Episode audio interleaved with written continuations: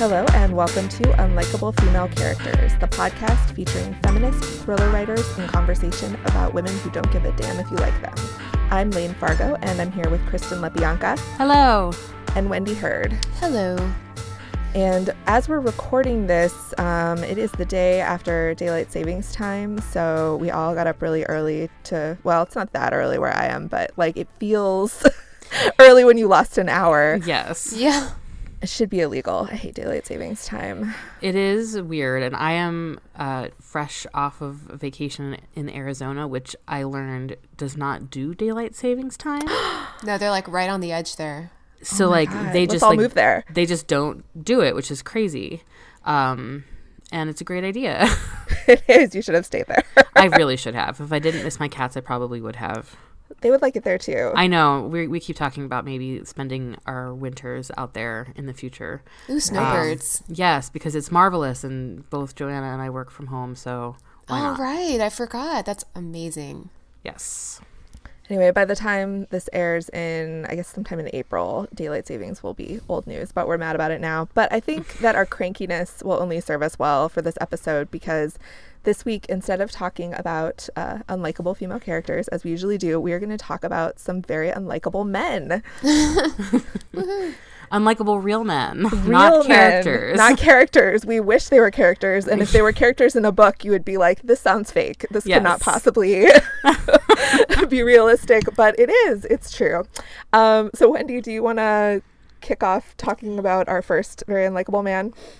Yes, the first unlikable man we're going to talk about today, you knew we had to go here eventually, was the Dan Mallory New Yorker piece. Um, yeah, for those who don't know, Dan Mallory is the real name of A J. Finn, the author of Woman in the Window. And that was a huge debut um, that released in two thousand seventeen. Am I right about that? Was it two thousand seventeen book or was it two thousand eighteen? Um, seventeen. I think, I think seventeen. seventeen. Um, and that book famously went to auction. I think the the advance on that book was like two million dollars. Um, I mean, the advertising, the marketing for that book was was huge. I remember seeing uh, pictures of the marketing on like the Tube in London, like down the Tube line. You know what I'm mm-hmm. saying? Those huge, I mean, just everywhere, billboards. I mean, this was like gonna be the hot book of Of that, of you know, the genre I write in, and and the Layne and you guys write in pretty much too, right? Like this is going to be like the psych thriller mm-hmm. of the decade. Mm-hmm. Um, and and so one thing that people who don't have a connection to publishing might not have known was that the author A J. Finn was that was the pen name for an editor. Um, you know, A J. Finn was really Dan Mallory, and Dan Mallory was an editor, and I believe it was. Um, pretty well known that his own publishing house had purchased the book. And so that was kind of a thing. You know what I mean? Like everybody was like, wow, that, that's just a weird thing. But for those of us who aren't intimately familiar with publishing, that's pretty much all we knew. You know, that's mm-hmm. all I knew. Um, it, you, you guys too? Right. Yeah, I mean, yeah. when I first heard of the book and I saw he did an event in Chicago, mm-hmm. um, I think at the Writers Museum with Gillian Flynn, and I remember seeing ads for it, and I was like, how did this debut author get yeah. Gillian Flynn to like do an event with him and had like a blurb from her and everything? And then I found out who he really was, and I was like, oh, okay. And he had a blurb from Stephen King, and I mean, this book was was set to hit, you know, and it did hit. It was a huge book, um, and so as time went on, this New Yorker piece came out and sort of, I would say, scandalized everybody because it collected all these stories about Dan Mallory, put them in one place. And this author of this article did like an investigative journalism dive into Dan Mallory and yes. started, went all the way back to his college application wherein he... He made up, I mean, it turned out, according to this article, that there were claims of fake cancer, dead parents that were never dead, you know, a brother with, I think he claimed had cystic fibrosis, just endless lie after lie after lie. And fast forward to, you know, I guess work, him working in publishing, claiming to have a double doctorate. One from Oxford. Does he and even have a single doctorate? No. Zero doctorates. Okay. So I'm trying not to interject opinions, but I just want to say that when I worked in food service, they checked my college transcripts when I got a job at Coffee Bean. So to, to hear that like this senior editor had a fake doctorate from Oxford that that was just okay, like no, I don't get it. Like nobody checked. And I feel like that's maybe my entry point into saying like things that I can't imagine ever happening to me. I can't imagine ever saying I had a doctorate and having someone not check it, right? Right. Mm-hmm. Well, yeah, just the the audacity to make up such grandiose lies. And like it's like it's twofold, because one, he had the balls to say these things, but also everyone around him just believed him. Right. Like who checked? Like, and he's charismatic, right? right? Mm-hmm. So he's like conventionally attractive. Uh-huh. So, you know, continuing on with the article, um, you know, he has, so he has his fake doctorate, he goes into publishing, and I guess, that, I mean, I don't even know, there's so much in this article, it's hard to know where to begin. Um, do you begin with his claims that he had cancer when he didn't, his own fake cancer? Do you begin with the, the brother who he invented an email address for, and then, like, emailed his colleagues to talk about how brave he was in his cancer fight? Well, he was like not showing up to work a lot, yeah. too, right? Because of his cancer, cancer. supposedly. Um, people were giving him a lot of slack, but he would just not show up to work for long stretches, and his coworkers would get emails from his brother with updates, which were like, it sounds like he was writing them. Mm-hmm. um, just, yeah, the audacity of it, like, on some level, you have to admire it a little yeah. bit. It's so insane. It's just like to be so confident that you can get away with things. I, I, I mean, I wish I felt that way. I mean, we talk a lot amongst ourselves as we're, you know, working on this podcast or on our books or whatever about um, mediocre white man confidence. Yeah. Just basically just like jumping in and doing things and assuming that they'll work out okay instead of second guessing yourself all the time. And right. he is like the ultimate expression of mediocre white man confidence. He just like really went for it.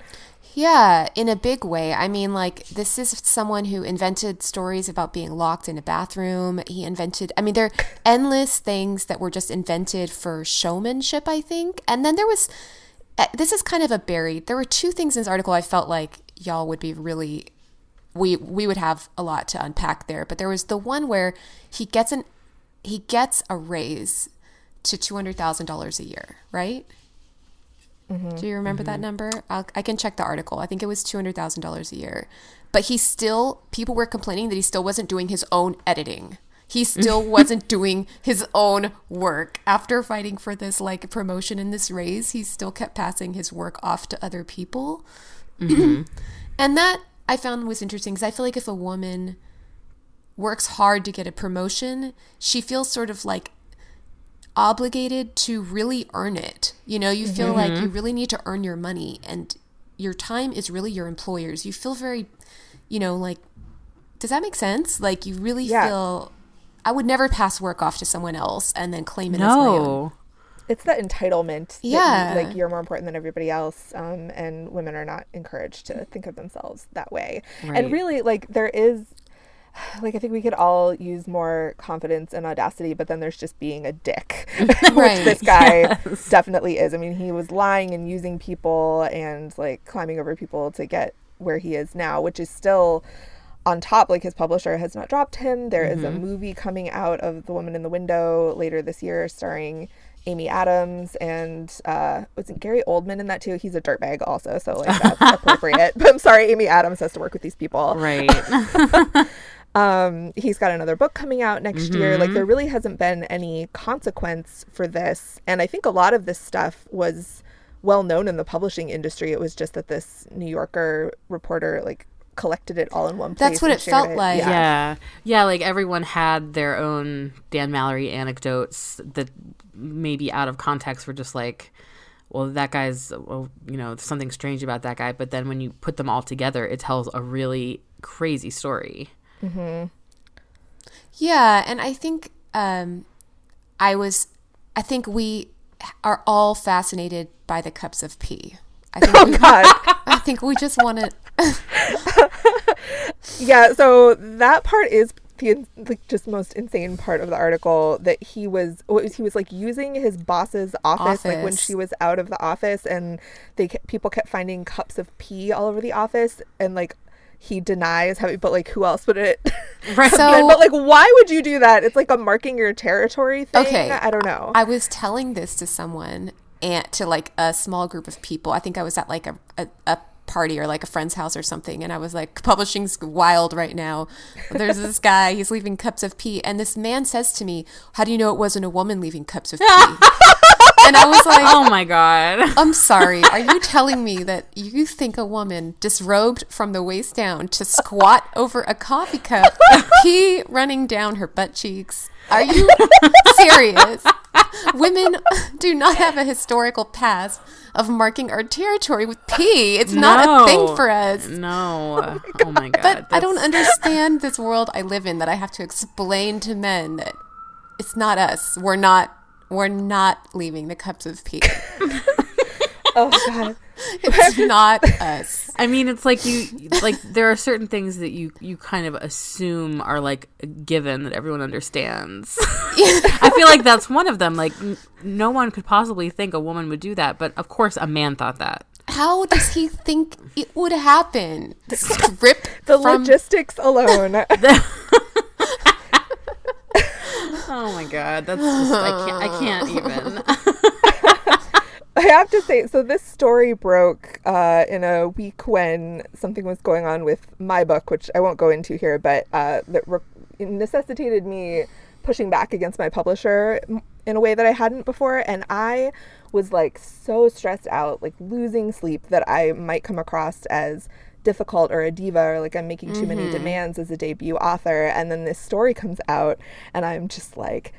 fucking Dan Mallory leaving cups of pee all over the office, lying about everything, and he is like a multi-millionaire, super successful, right. And I'm sitting here like stressing that I made what was a very reasonable request, I think. But this is the stuff like women tie ourselves in knots, and we kind of, it's not an unfounded fear. It's very easy to be uh, deemed difficult as a woman. Like you barely have to do anything. Just like don't smile at someone when they think you should and you're difficult. Like that's it. Well, right. Or like you have a strong opinion and you're suddenly like too emotional or you're disagreeable. Yeah. No one wants to work with someone disagreeable. I know that in my uh, past life as a corporate America marketing employee, um, that that was something that I encountered all the time, was like having conflicts with very disagreeable men who took the point of view of, I can't, I can't work with her. She's getting too emotional. And it's like, are you Ugh. kidding me? You're the one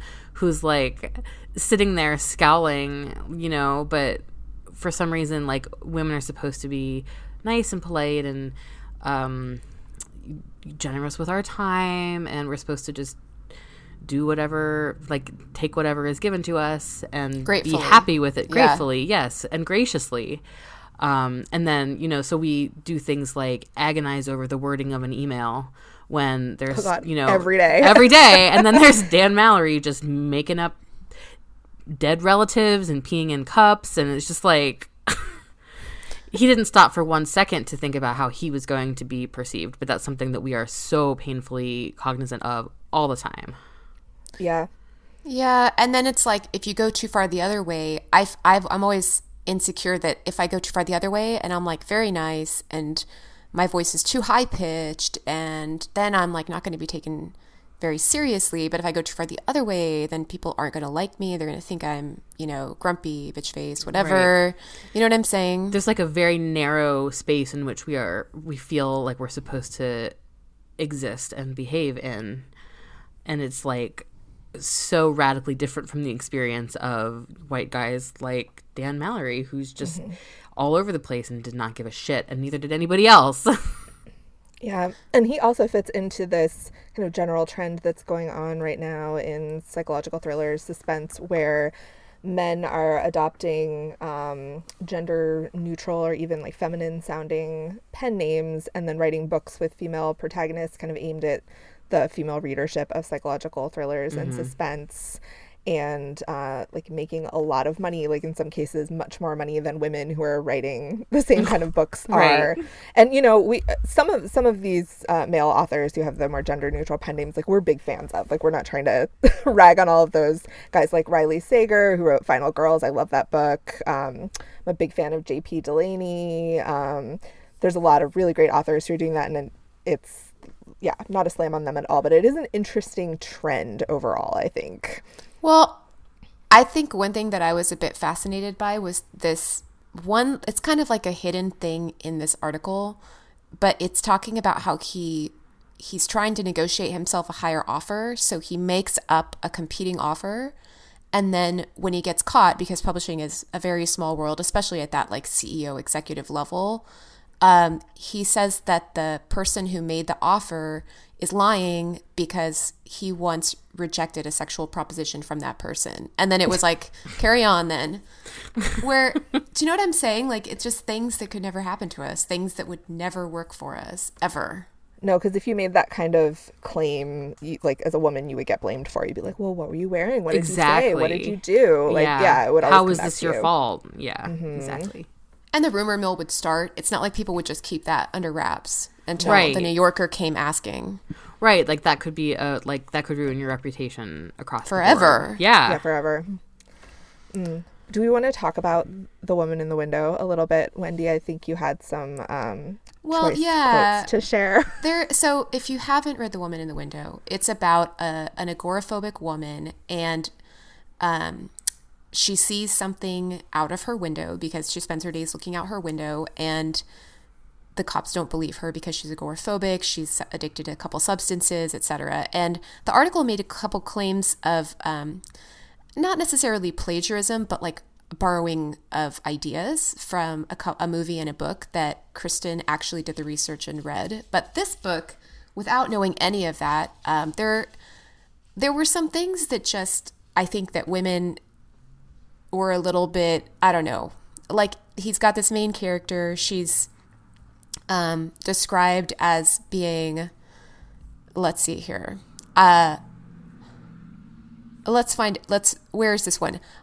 Dimples stipple my thighs, skin almost luridly pale, veins flowing violet within my arms and legs.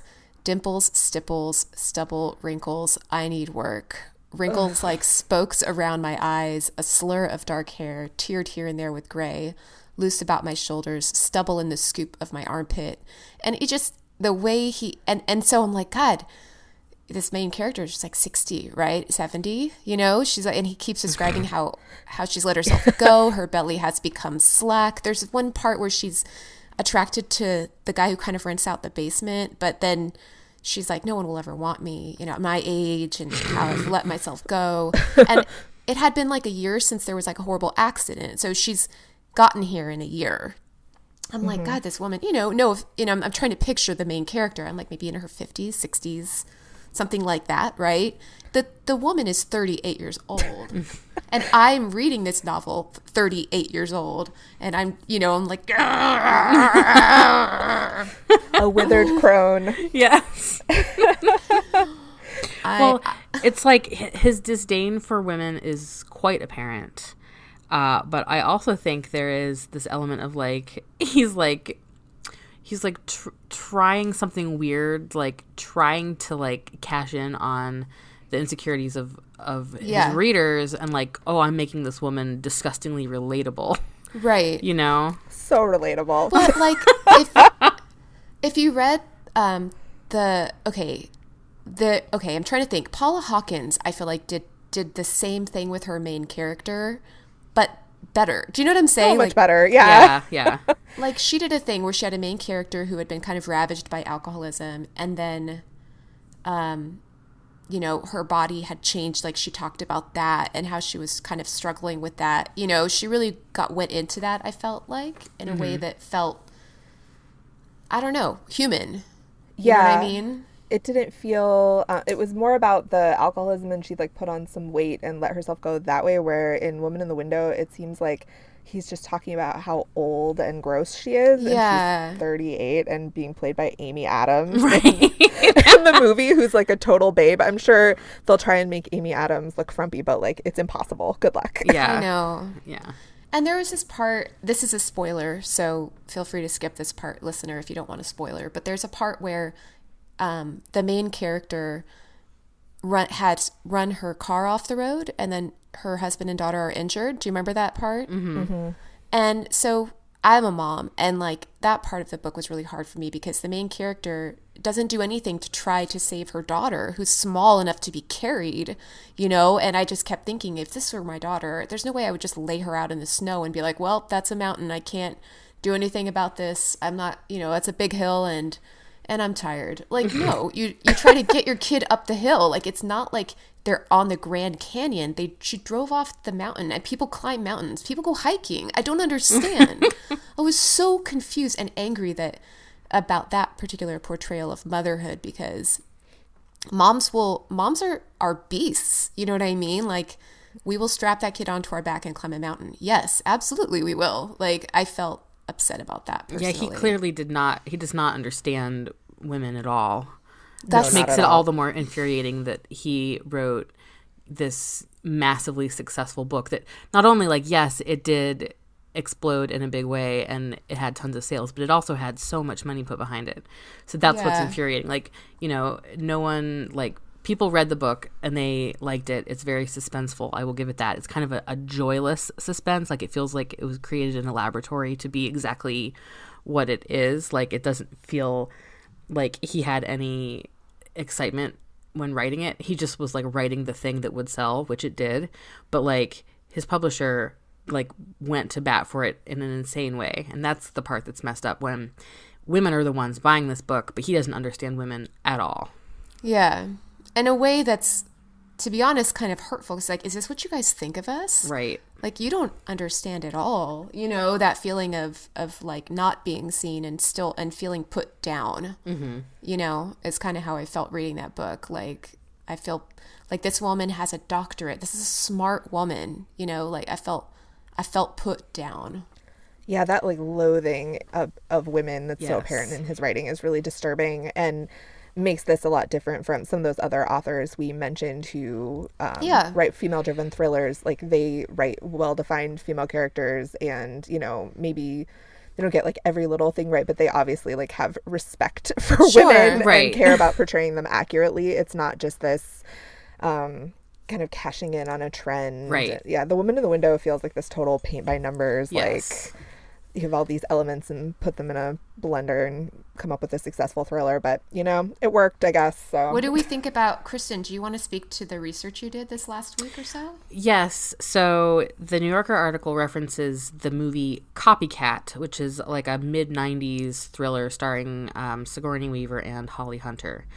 And um, like the the setup of the story and ultimately its conclusion are different. But one very curious thing that Woman in the Window seems to borrow from the movie is that it features an agoraphobic psychologist who like communicates with the world through an agoraphobia chat room. Like, that's a very specific detail, mm, and yeah. there that's in both of these works, which is really like kind of odd. And the the movie Copycat also includes, as the book does, a scene where the main character in her nightgown like goes outside and suffers a panic attack. Oh, right. So like that's also in this movie, which is there's it's just kind of like strange. I mean, in the movie, Sigourney Weaver, she's the main character. She's like a a forensic psychologist who was attacked by a serial killer. So it's like a very different type of story in its core, but some of these peripheral details about her agoraphobia and this anxiety and the drinking to combat said anxiety, like all of that is very much in this movie. That it's, it's very odd that so much of it seems to have been borrowed. And I mean, again, that was from like the mid nineties. So clearly it predates the idea for this book. Yeah. The fact that it's called Copycat, like, you can't make this shit. I know. It's just... I know. You really can't. um, and on the note of that movie, if you if you haven't seen it or uh, haven't seen it recently, I do recommend watching it because Holly Hunter and Sigourney Weaver inexplicably have amazing charisma. Oh. Uh, I don't know why it's not there. There's not like a, a romance between them. They just have like on-screen chemistry. Like, whoa. We uh, can pretend that off-screen there was a romance between yes, them. Yes, let's do that. Um, but so so the uh, the New Yorker article alleges that a lot was borrowed from that movie, which is true.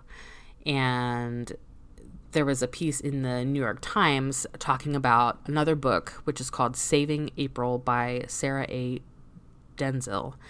And I read that yesterday on the plane home from Arizona to see if it was really so similar. And, like, as a disclaimer, like, we cannot know how these I- these two ideas came to be, but um, Saving April was published first. There is some claim from Dan Mallory's camp that he had a fully developed outline before the book was published or whatever, but I mean, again, remember, this is a guy who worked in publishing. It's not out of the question that he, you know, could have seen a draft or an outline or something, whatever. But the similarities are uncanny. So both books feature a woman whose husband and daughter were killed in a car accident that was her fault, uh, that occurred when she was fighting with her husband regarding infidelity, okay? So okay, both, same thing. Both of those things are the same. Flash forward a few years, and uh, the main character is a shut-in who drinks a lot and is afraid to leave her house. And she becomes okay. obsessed with her new neighbors, an unhappily married couple who what? have an adopted teenage child. No! No! Yes! It's crazy.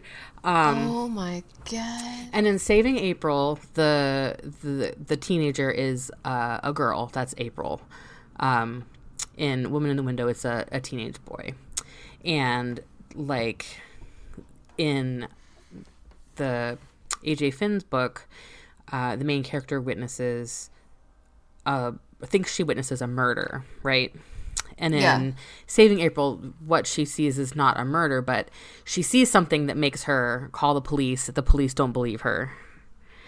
It's like, it is uncanny. Um, and then in the end, it turns out that these uh, t- these teenagers who- whom the main characters thought needed help are actually like evil psychopaths who torture animals.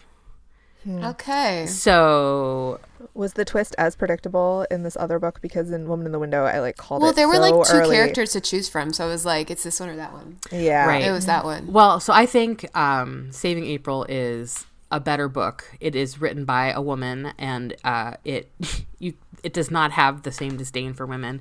Another thing that it has going for it is that it's, it has dual point of view. Um, the this shut-in lady, Hannah, and the the mother of the the family across the street, Laura. So oh, they cool. are both represented, so the story is a bit more complete, and it has less like flopping around looking at how, you know, what a hag she is in the mirror.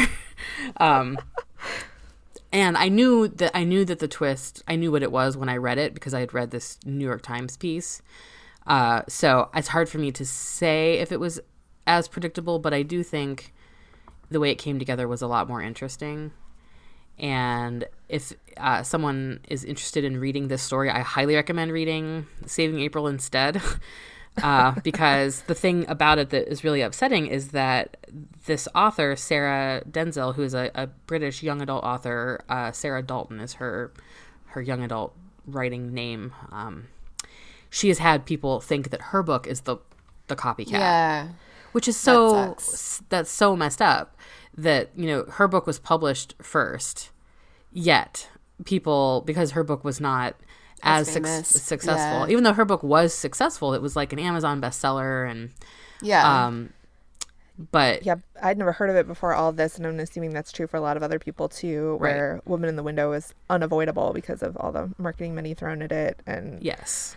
It's just kind of infuriating. It's, um, I mean, we know publishing is not a meritocracy, and it's not always the best books that are bestsellers. Like, we know that, but this mm-hmm. is such a glaring example of it that it's just yes. very infuriating. And, like, it's it's crazy that, like, it's true there's no such thing as a new idea anymore, like, right? All ideas sure. come from sure. somewhere, and especially in a genre like thrillers where there are, like, yeah. established tropes, like, very well-worn elements of stories. So it's, like, it's hard to say, like, yes, this is direct plagiarism, but the similarities here are really uncanny.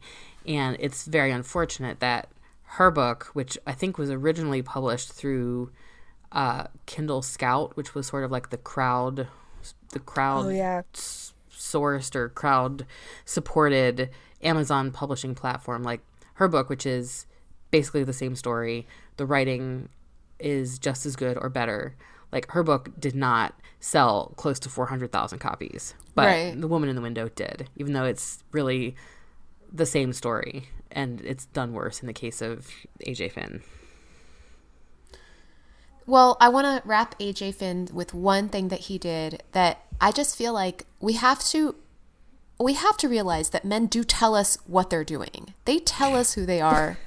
And they do. His, his two doctorates that he claimed to have, he claimed two P H Ds, one from Oxford for a Highsmith dissertation and one from the psychology department of an American university for research into Munchausen syndrome.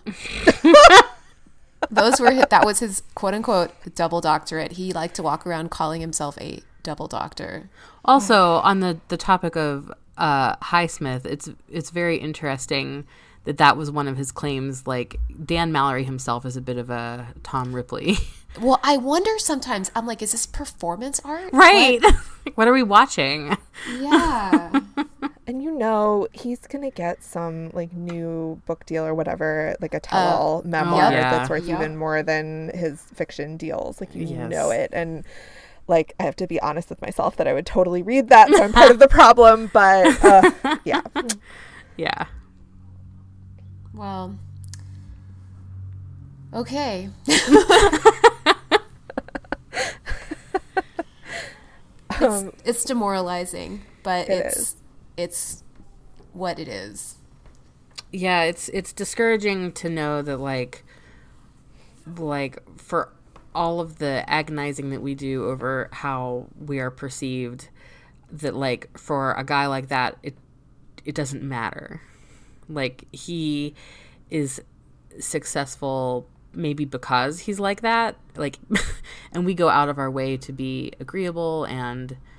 like, so aware of, like, well, you know, this, it's a small world. Don't talk shit about people. Don't make up stuff that's clearly verifiably untrue. You know, like, that's a yeah. basic level that we operate at. Like, don't do those things. And then, you know, he's laughing all the way to the bank. Mm-hmm. It sucks. We're missing out. We should be scammers, too. Yeah, probably. That's the moral of the story here, clearly. Everyone scam. Yeah. Well, do we want to talk for a minute about the uh, Scarlet imprint? Yes. Uh, okay. So it, it was announced uh, not too long ago that Otto Penzler, who is the founder of um, Mysterious Press and owner of the Mysterious Bookshop in New York City, uh, is partnering with Pegasus, I think, to create an imprint of... Uh, like thrillers aimed at female readers, uh, and it's called Scarlet. Heavy this sigh. Makes, this makes me extra angry because the book I'm writing right now, the heroine is named Scarlet, and I just I don't know I don't want like any association with this nonsense. Yeah. um, is uh, it because of the letter on her chest telling people that she's a big slut bag? You'll have to read the book to find out, Wendy. Um, no, but so Otto Penzler, there was like some scandal about him a few months back. Um, was it with M W A, uh, the Mystery Writers of America, or am I remembering that wrong? Uh, no, you're right. So there was um, there was a, a Grand Master Award that was going to be given out, uh, and it ultimately was rescinded because there was a lot of backlash uh, against the person receiving it, having had kind of a a spotty record of, like, there were some allegations of racism and and whatnot. Um, and I don't think we want to get into all of that, but no. no. But Google it. Yeah, Google Google that if you're curious. Um, but Otto Penzler took uh, it upon himself to to write a letter to the world saying how basically um, Mystery Writers of America had given in to, like, the unhinged lefties, essentially, uh, and saying that political correctness had gone too far and that it was, you know, all the the group was no longer welcome in his bookstore. And he, I remember in that letter, uh, and again, Google it if you want the full the full story, but he specifically attacked some of um, the younger female authors who'd been speaking out against this. Specifically to, women of yeah. color. Yes. Uh, this is another person who you could just tell from the wording that he used in the, in the letter and the tone of it that he had, like, a lot of disdain for these young women of color, and I mean, just sexism and racism very clear yeah, in this yeah. letter. And the fact that this person is now going to be heading up this imprint that's aimed at female readers, I, I just, well, I mean, first of all, the whole idea of an imprint that's aimed just at female readers is, like, kind of annoying on the face of it. Like, I'm a little grossed I mean, out by that. Yes. Isn't, isn't it true? I read, like, statistics. Maybe, I think it was in, um, I, I'm going to say the book's name wrong, but it was like Too Fat, Too Slutty, Too Loud. Do you remember that book that came out? Yeah, yeah. Mm-hmm. That's okay. A great book. There's a, there's a section on publishing, and I remember in that section she cites a, a statistic that says something, I think she says like eighty percent of readers are women, or there was like a huge uh, gender divide in how in how much people read books. Um, and that's a great book, by the way, if anyone's interested. That's a wonderful book, that, that one I just mentioned. But so I'm like, if most readers are women anyway, aren't all, do you know what I'm saying? Like, right. why? Well, right. Like the, the creation of an imprint f- specifically for women, you know, by someone who has disdain for women yeah. is just so clearly like a money grab. Let me, let me tell you what kind of books you need, ladies. Yeah. Let me tell you what right, you want. Right. An old white man heading this up. It's like your grandpa telling you what to read. Like, yeah, what the hell? Exactly. If you're going to have an imprint like this, like, it should be headed up by women. Like, yes. I can't believe that's even something that needs to be said. It just seems so clear. Yes. Like, I would argue you don't really need an imprint like this in the first place because, especially in psychological thrillers, psychological suspense, um, a lot of the books now have female main characters and are more female driven. There's a lot of women writing in this genre. Most of the readers are women. Like, it's already happening. We don't really need like a special imprint. Right. But in any case, I don't really, I don't really want to know what he wants, what he thinks I ought to be reading. No, I'm not no. super interested in what he thinks is the proper kind of book for me. I mean, I want to know so we can make fun of it, but right. I don't want to read these books. And I I am wondering, yeah, like, how many female kind of assassins do you think there will be, and how big will their boobs be? Well, right, That's there's you can just sort of like see that, like, um, so the movie Captain Marvel has just come out, and there's been a lot of backlash from men who feel threatened by this movie, which is just ridiculous, but you can kind of see how that's the type of of thing that this imprint is going to, like, you know, in its mind combat. You know, it's going to not feature women who don't need men or who are stronger than men. It's going to feature this very palatable to men version of a female-led thriller. It's not going to, like, be what we want to read, what we talk about on this podcast, which makes it feel really cheap that it's like, oh, this is an imprint for women, except it's going to be the the grandpa's version of what women want, what women are. And, like, the contempt that we see on the page in The Woman in the Window is, like, probably going to be what this imprint specializes in. Yeah, I mean, I guess we'll have to wait and see, but the whole thing seems so ill-advised, and it just feels like, you know, when they take a product and, like, make it pink or something, so it's for girls now, right. like, that's how it feels. Exactly. It's this is, so like, stupid. The pinkification of thrillers, like, pass. Also, I think it's really interesting that during the, the backlash with the letter that he'd written, um, there were authors, like, pulling their events from the Mysterious Bookshop, Uh, including Amy Gentry, who we had on the podcast a bit ago, uh, and the the staff of the store, who is uh, they're lovely, ha- m- went so far as to, like, say, we don't share the views of the guy right. who wrote the letter. Like, the store. Yeah, they like tweeted that out. Yeah, yeah. Which I think like, is I just really work here. Yeah. We just work yeah. here. We don't we don't think those things. I think that's really remarkable. Yeah. It feels like what's kind of going on in the world in general right now, which is this like last gasp of this old school sexist, racist, patriarchal nonsense, or at least like I hope it's the last gasp of it. But then we see guys like Dan Mallory, who are what he's like forty something, I guess.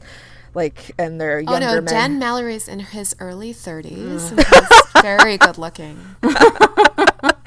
Yeah, okay. Sure. Um, no, but seriously, he's he's young. Oh no, maybe he's like thirty-nine now or something. I mean, he's he's not forty, I don't think. Okay. Well, he's like not he's like in his late thirties to forty. Yeah. I don't know. Whatever. Um, because but, once you hit thirty-eight, nobody wants to have sex with you anymore because you're disgusting. That's true. So he must disgusting. be thirty-seven. He, he must, must be thirty-seven, thirty-seven at most. At Rippled most. with cellulite. Your veins, like a roadmap of varicose veins underneath your skin. A slackened belly. A slack belly. I'm so glad Wrinkled. I have that to look forward to. Orbital wrinkles all around your eyes. Like disgusting. Sp- like spokes. God. Your whole body anyway. like tapioca pudding.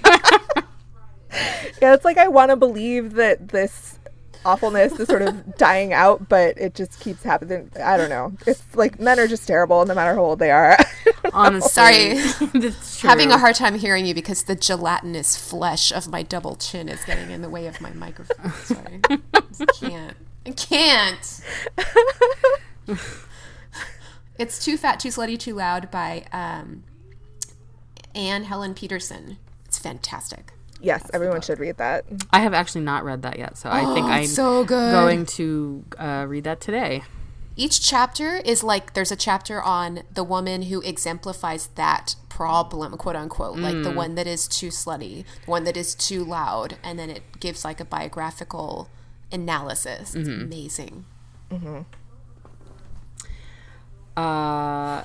And before we part, I think that it is worth uh, shouting out some of the young uh, women of color who write mysteries that uh, I guess Otto Penzler hates, Attica Locke and Steph Cha. So read their books. Yes, read their books. They're great. Brilliant.